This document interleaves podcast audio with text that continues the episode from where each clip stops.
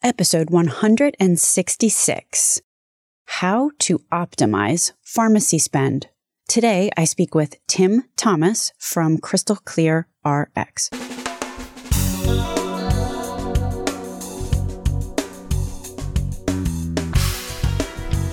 American healthcare entrepreneurs and executives you want to know. Talking.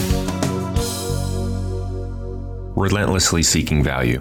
Americans spend a lot on prescription drugs, more per capita than any other country by far. Pharmacy spending used to be about 5% of total medical spend, but today it can be as high as 25%. That's a lot of bank. I speak with Tim Thomas from Crystal Clear RX about what we can do to ensure that we're not overpaying for already pricey meds. As a case study, Tim talks about how Caterpillar, for one, is dealing with this trend. My name is Stacey Richter, and this podcast is sponsored by Aventria Health Group. Welcome to Relentless Health Value, Tim. It's good to be here. Let's talk about pharmacy spend. What is the ongoing situation? And aren't pharmacy benefit managers addressing the rising costs? They do, but there are some pluses and minuses to that. When I first got out of pharmacy school, what people did when they went to the pharmacy was they paid cash for their medications, and then they submitted a bill to their insurance company to get some reimbursement. In the 80s, electronic transmissions of prescription claims came about, and that made it a lot easier for folks, and they went to a copay system. So as PBMs grew in power, they do negotiate with pharmaceutical companies and with pharmacy providers to hold down cost. But there are some things going on, too, that could cause PBMs to actually, in some places, maybe increase the cost of what's going on. How so?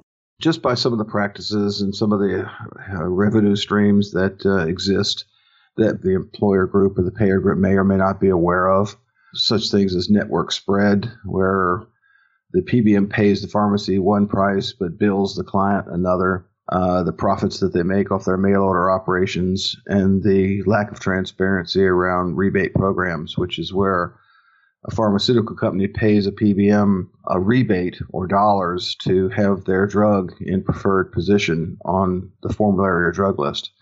And unfortunately, that program has quite a bit of a lack of transparency. What's that cliche? You've got the wolf watching the hen house?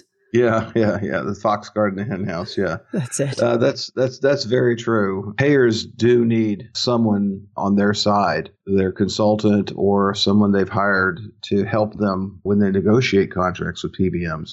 Pharmacy benefit management companies negotiate contracts every day. A particular payer may only do it every 3 years. So the experience and the knowledge factor is heavily weighted to one side of that negotiation.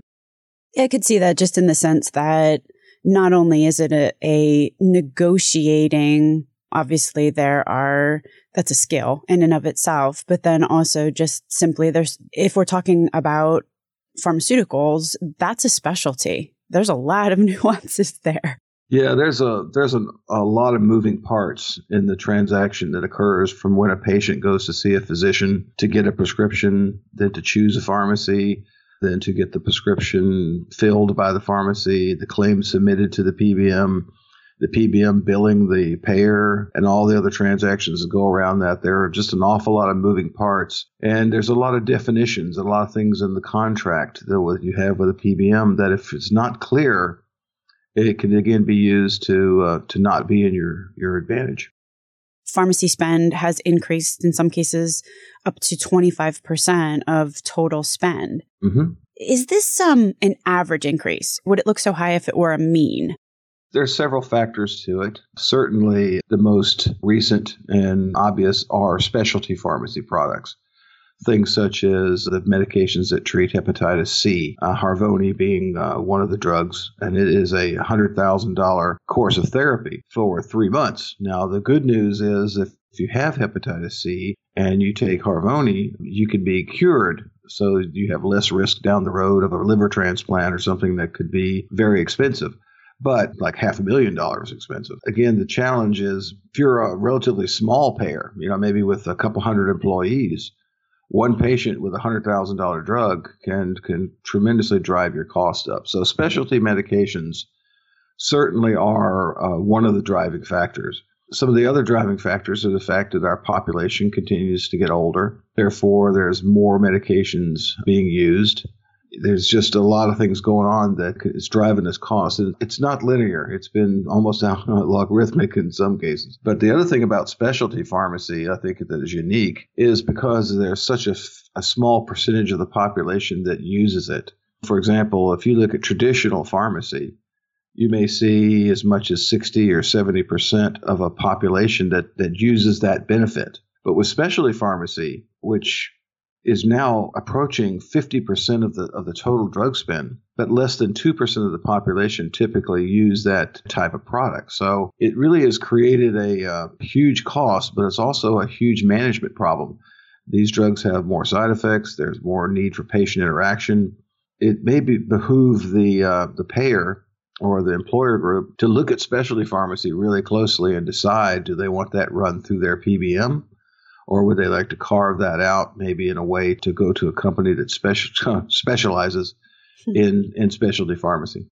And if we dig into specialty pharmacy just a little bit, we've got these orphan drugs, for example, mm-hmm. that maybe it's one patient and the mm-hmm. cost of that drug is astronomical.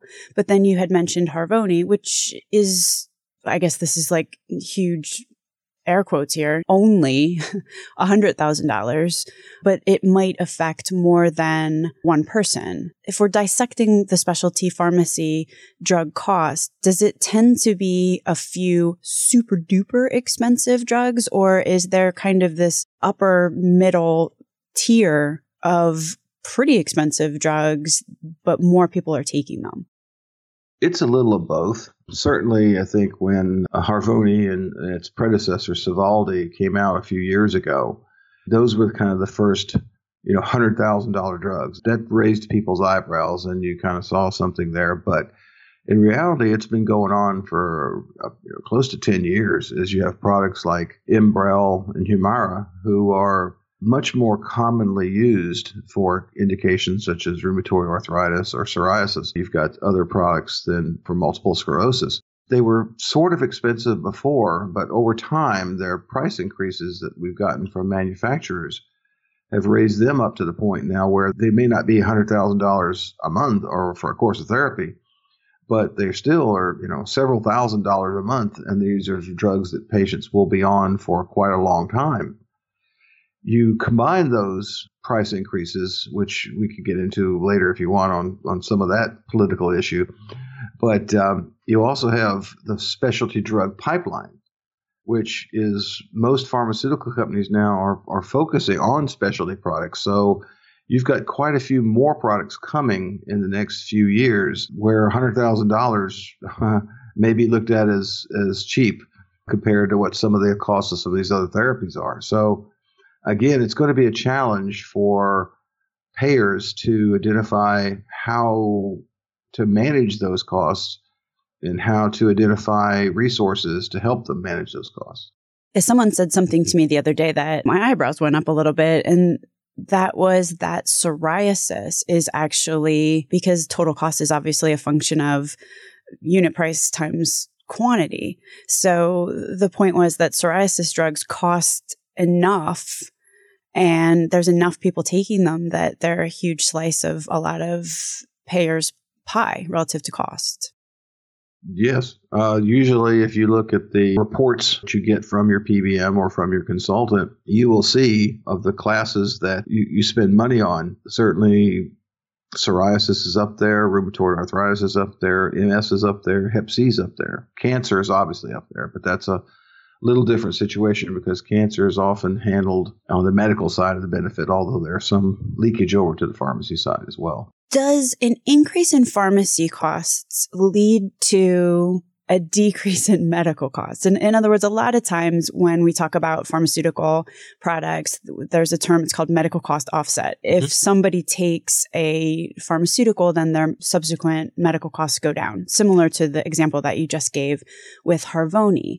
Mm-hmm. Do you see this now 25% of total spend having an impact on medical costs, or do you just basically see prices going up across the board? No, I think it does have an impact on medical costs. The question I've always had is, I think pharmacy is a good spend. My question has always been, are we managing the pharmacy cost portion of the spend? The fact that we're using drugs to prevent illnesses or to decrease the impact of illnesses, I think does help on the medical side. But because of the pharmacy costs kind of so getting out of control the last few years, that certainly changed the dynamic. But I still feel that pharmacy costs are a good spend as far as the overall medical cost. Basically, what you're talking about is simply that, are we getting as much as possible for the dollars that we're spending on pharmaceutical products? Yeah, I mean, look at diabetes, insulin and oral medications, depending on whether you have type 1 or type 2 diabetes, has been a stable or a standard treatment, for years. But the cost of insulins has dramatically gone up over the last few years. However, what would be happening if you weren't spending that money on insulin? You'd have patients losing limbs. You'd have a lot more complicating diseases. So, I mean, even at the high cost, I think they're worth the spend. The challenge, again, I always have is, how can we try to manage that cost better, from the payer or employer side? And do you have any examples of a payer or an employer doing this well? Like, what does good look like? Well, there's several ways you could address that. And depending on the situation, I think there are a lot of innovative ideas that are out there. I do feel like we are rapidly approaching a tipping point, and that is that the pharmacy cost has gotten to the point where people cannot ignore it anymore, and they're looking for solutions. Some of those solutions can be really kind of out of the box. For example, you've got Caterpillar up in Illinois, who has decided to contract with pharmacies directly as opposed to going through a PBM. So they're more in control of that process. They also have their own formulary. So they don't use what the PBM is suggesting for formulary. They have developed their own based on physicians and other healthcare professionals' advice to them on what is a good therapy and what delivers good patient outcomes. So you've got that. And then you've got, when people do choose a PBM, they're hopefully looking a little more closely. Hopefully they're getting some support to, again, negotiate things in the contract that can help them control their costs. And you've got different models of PBMs. You've got the traditional model PBM, which I described a while ago, that may take a network spread, make money off their pharmacy, mail order operations and specialty, and make money off the rebates. You've got another kind of PBM called transparent pass-through PBM. And a pass-through PBM does not take a network spread. It whatever you build, or they build the pharmacy, they build the client. Many of them do not have their own mail order operations, or if they do, they contract it out. Some of them do have a specialty operation, but for the most part, they contract that out. So even though these PBMs can be smaller than some of the larger PBMs, because they're pass-through and because their revenue streams are noted and documented a little better, they can actually be less expensive for the client. So those are some of the things I see, is just basically having good representation. So no matter what type of PBM you have, you've negotiated a contract that has reduced the vagueness of the contract, and you have things much more clear, choosing the type of PBM that works for you, potentially looking at specialty being carved out to a specialty provider.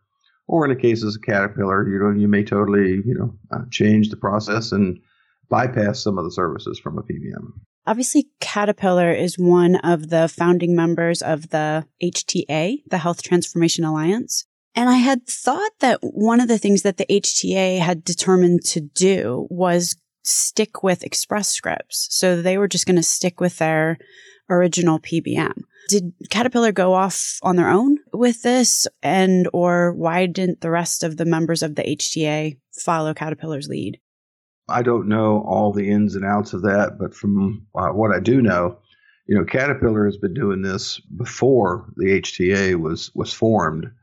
It has evolved over the last 5 or 10 years.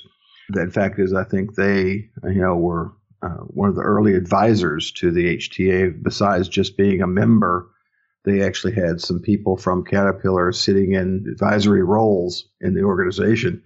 And I think the HTA eventually may evolve into a new process. But early on, I think what they thought they would do is combine their lives and actually become, you know, sort of a buying group is what it appears to be.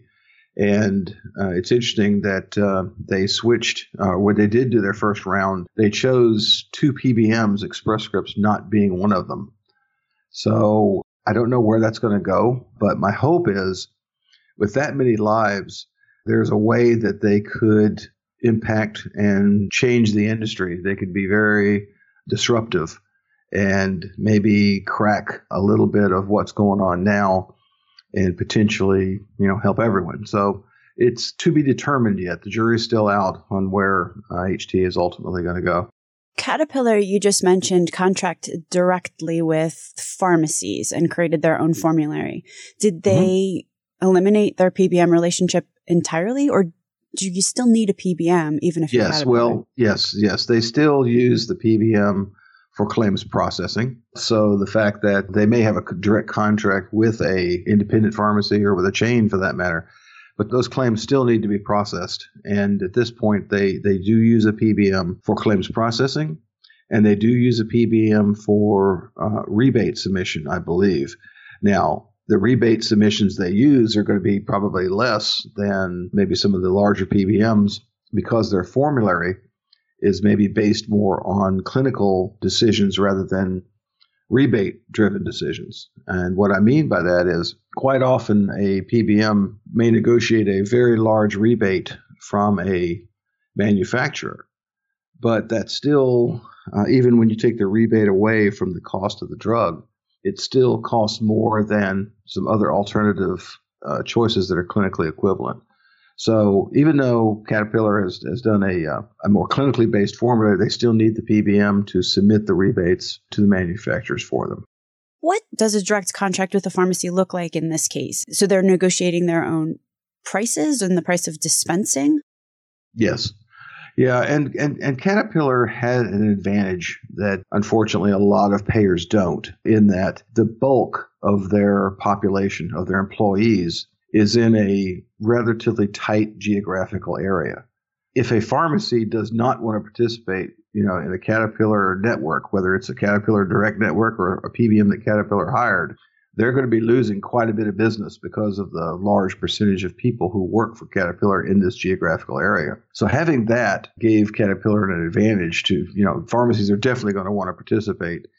And frankly, a lot of pharmacies don't like PBMs anyway. So if they could, you know, if they can contract directly with a payer, I think a lot of them would. So that worked for Caterpillar. Now, if you've got another company who has, you know, employees scattered all over the United States and not a great, huge percentage in any geographical area, then it's going to be a little bit more difficult for you to contract directly with pharmacies. Now, you could still contract with organizations that represent pharmacies, such as most of the major wholesalers have what's called a PSAO, or a group of pharmacies that you know, they support, or there's other independent PSAOs. So there's still a way of doing the pharmacy contracting, but it's not an overly easy thing to do, and that's why it hasn't happened to this point a lot, other than situations like Caterpillar where, again, you had a large percentage of population in a geographical area.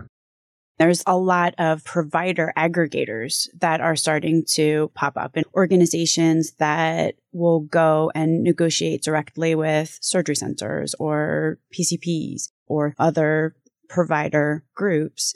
And then the employer can contract with the aggregator and kind of build their own network. Do you see that same thing happening on the pharmacy side?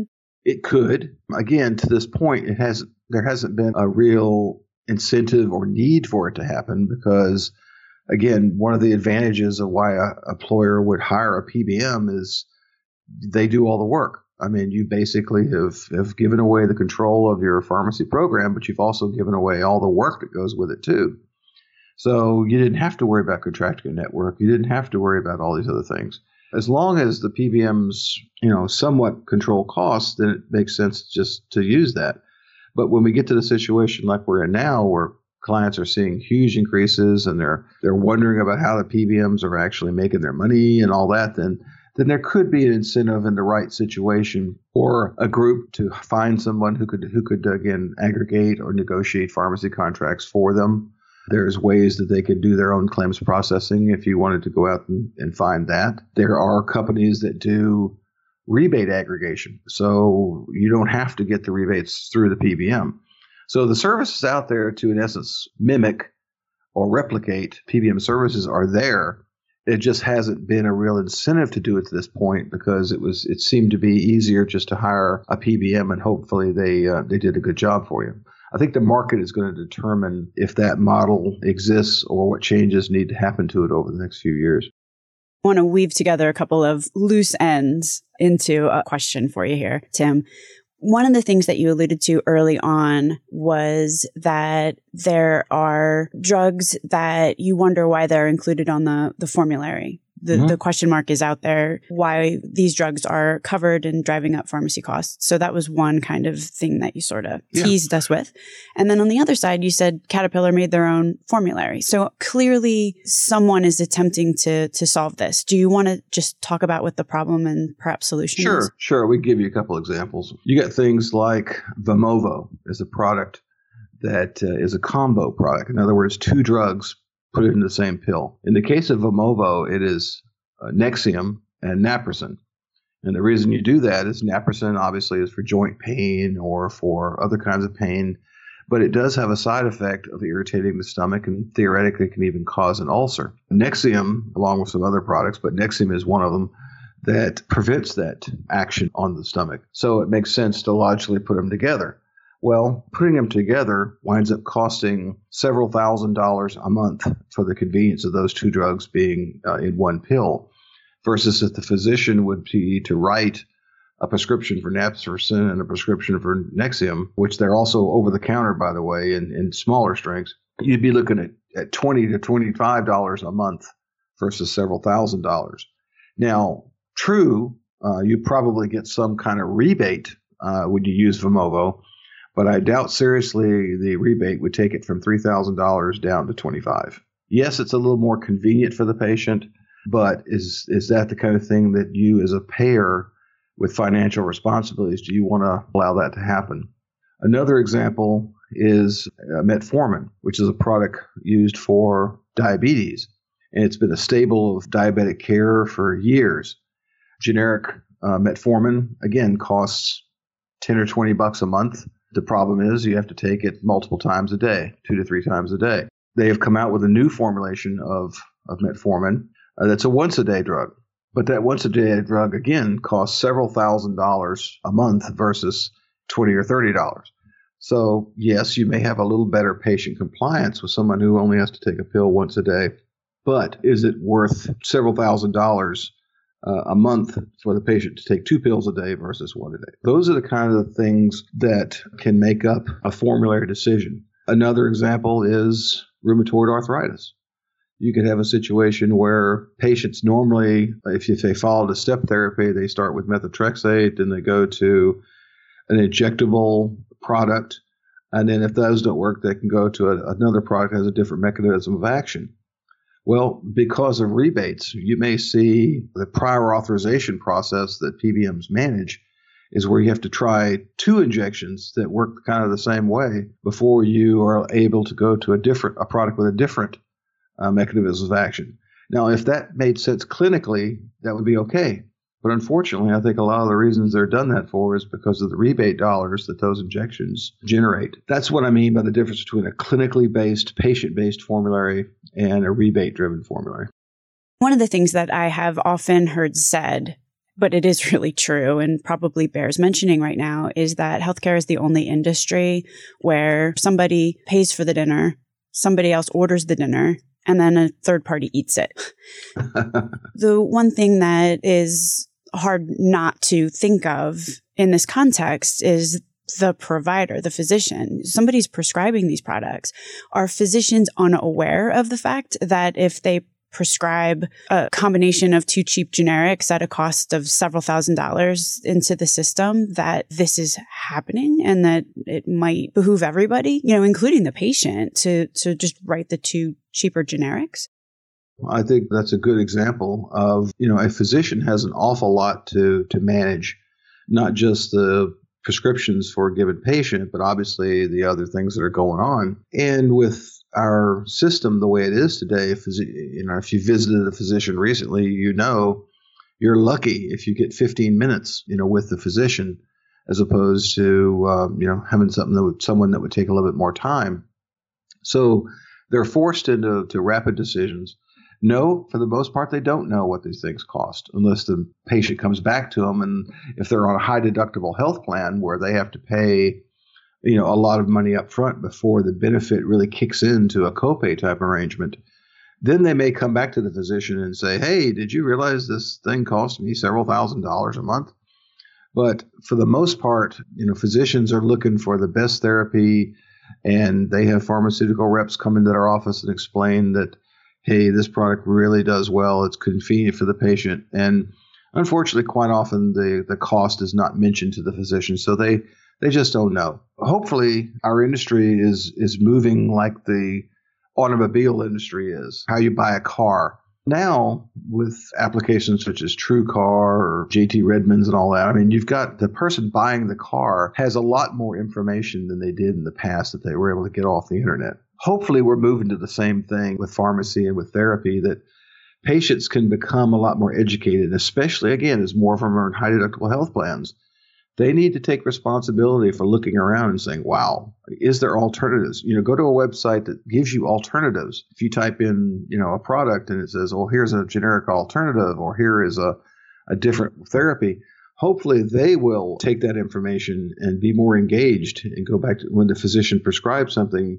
You know, one of the first things I tell people is always ask the physician, is there something that costs less that will do the same thing for me? And if a patient prompts the physician with that question, then it might give the physician pause to think about it. And it might occur to them, hey, this is a branded product and there's two generics. Probably the two generics are going to be cheaper. Is that the idea? Yeah. And again, hopefully, I mean, there are some products out there, Blink, GoodRx, and a few others that offer pricing options for the patient. But really, it's some of the best resources they can get is to talk to their pharmacist. Pharmacist is also busy in the new world order, and they don't have a lot of time either. But pharmacists are a really good resource to ask, hey, you know, I'm on this drug here. Is there something else that I could be on that would do the same thing for me that costs less? Do you think that will work at scale? I just did a podcast in November 2017 on the fact that we're expecting patients to be healthcare consumers. And some of them are, but most people don't even realize that that's a thing.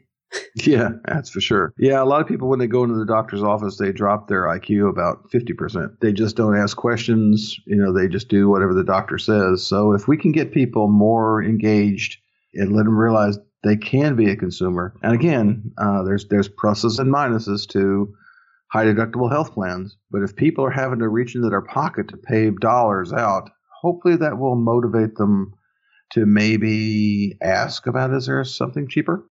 You work with a lot of employers. So by default, you work with a lot of employees. What have you seen from an engagement standpoint work? You know, is there something that certain employers are doing which you have seen successfully transform your average person/patient into an able-bodied consumer?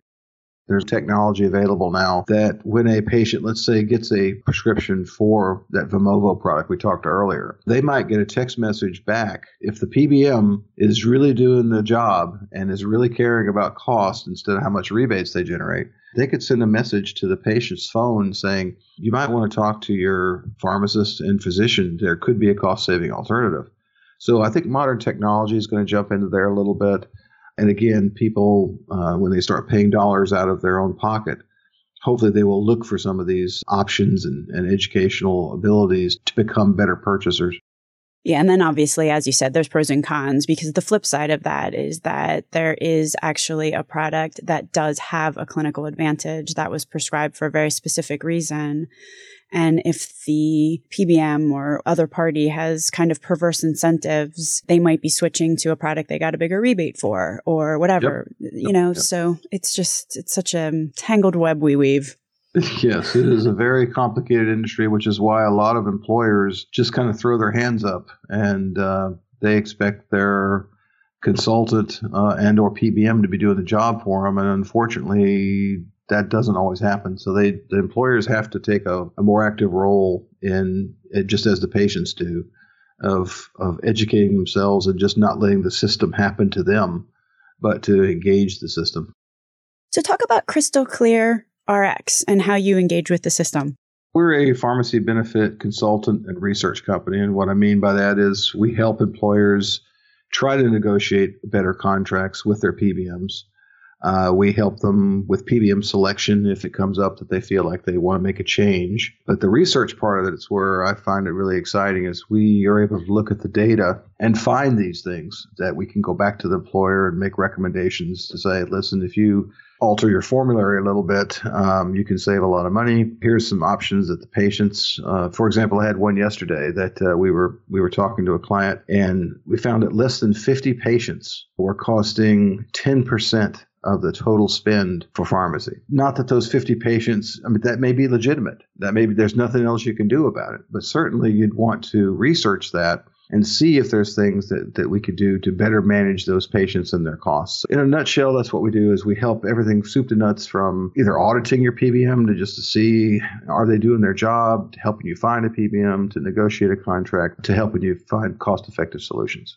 And that 10% that you uncovered, I mean, obviously, if it was just yesterday, you probably haven't done the research yet. But what would you be looking for? Or maybe there's an earlier example where you actually found something.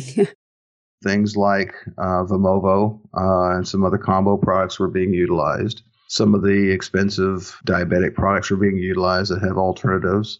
Those kind of things. So it actually, you know, we actually already talked to the client and they are going to organize a call with the PBM and with us to try to see if we can address some of these issues. So again, if you have a good company working for you, trying to find alternatives, that helps.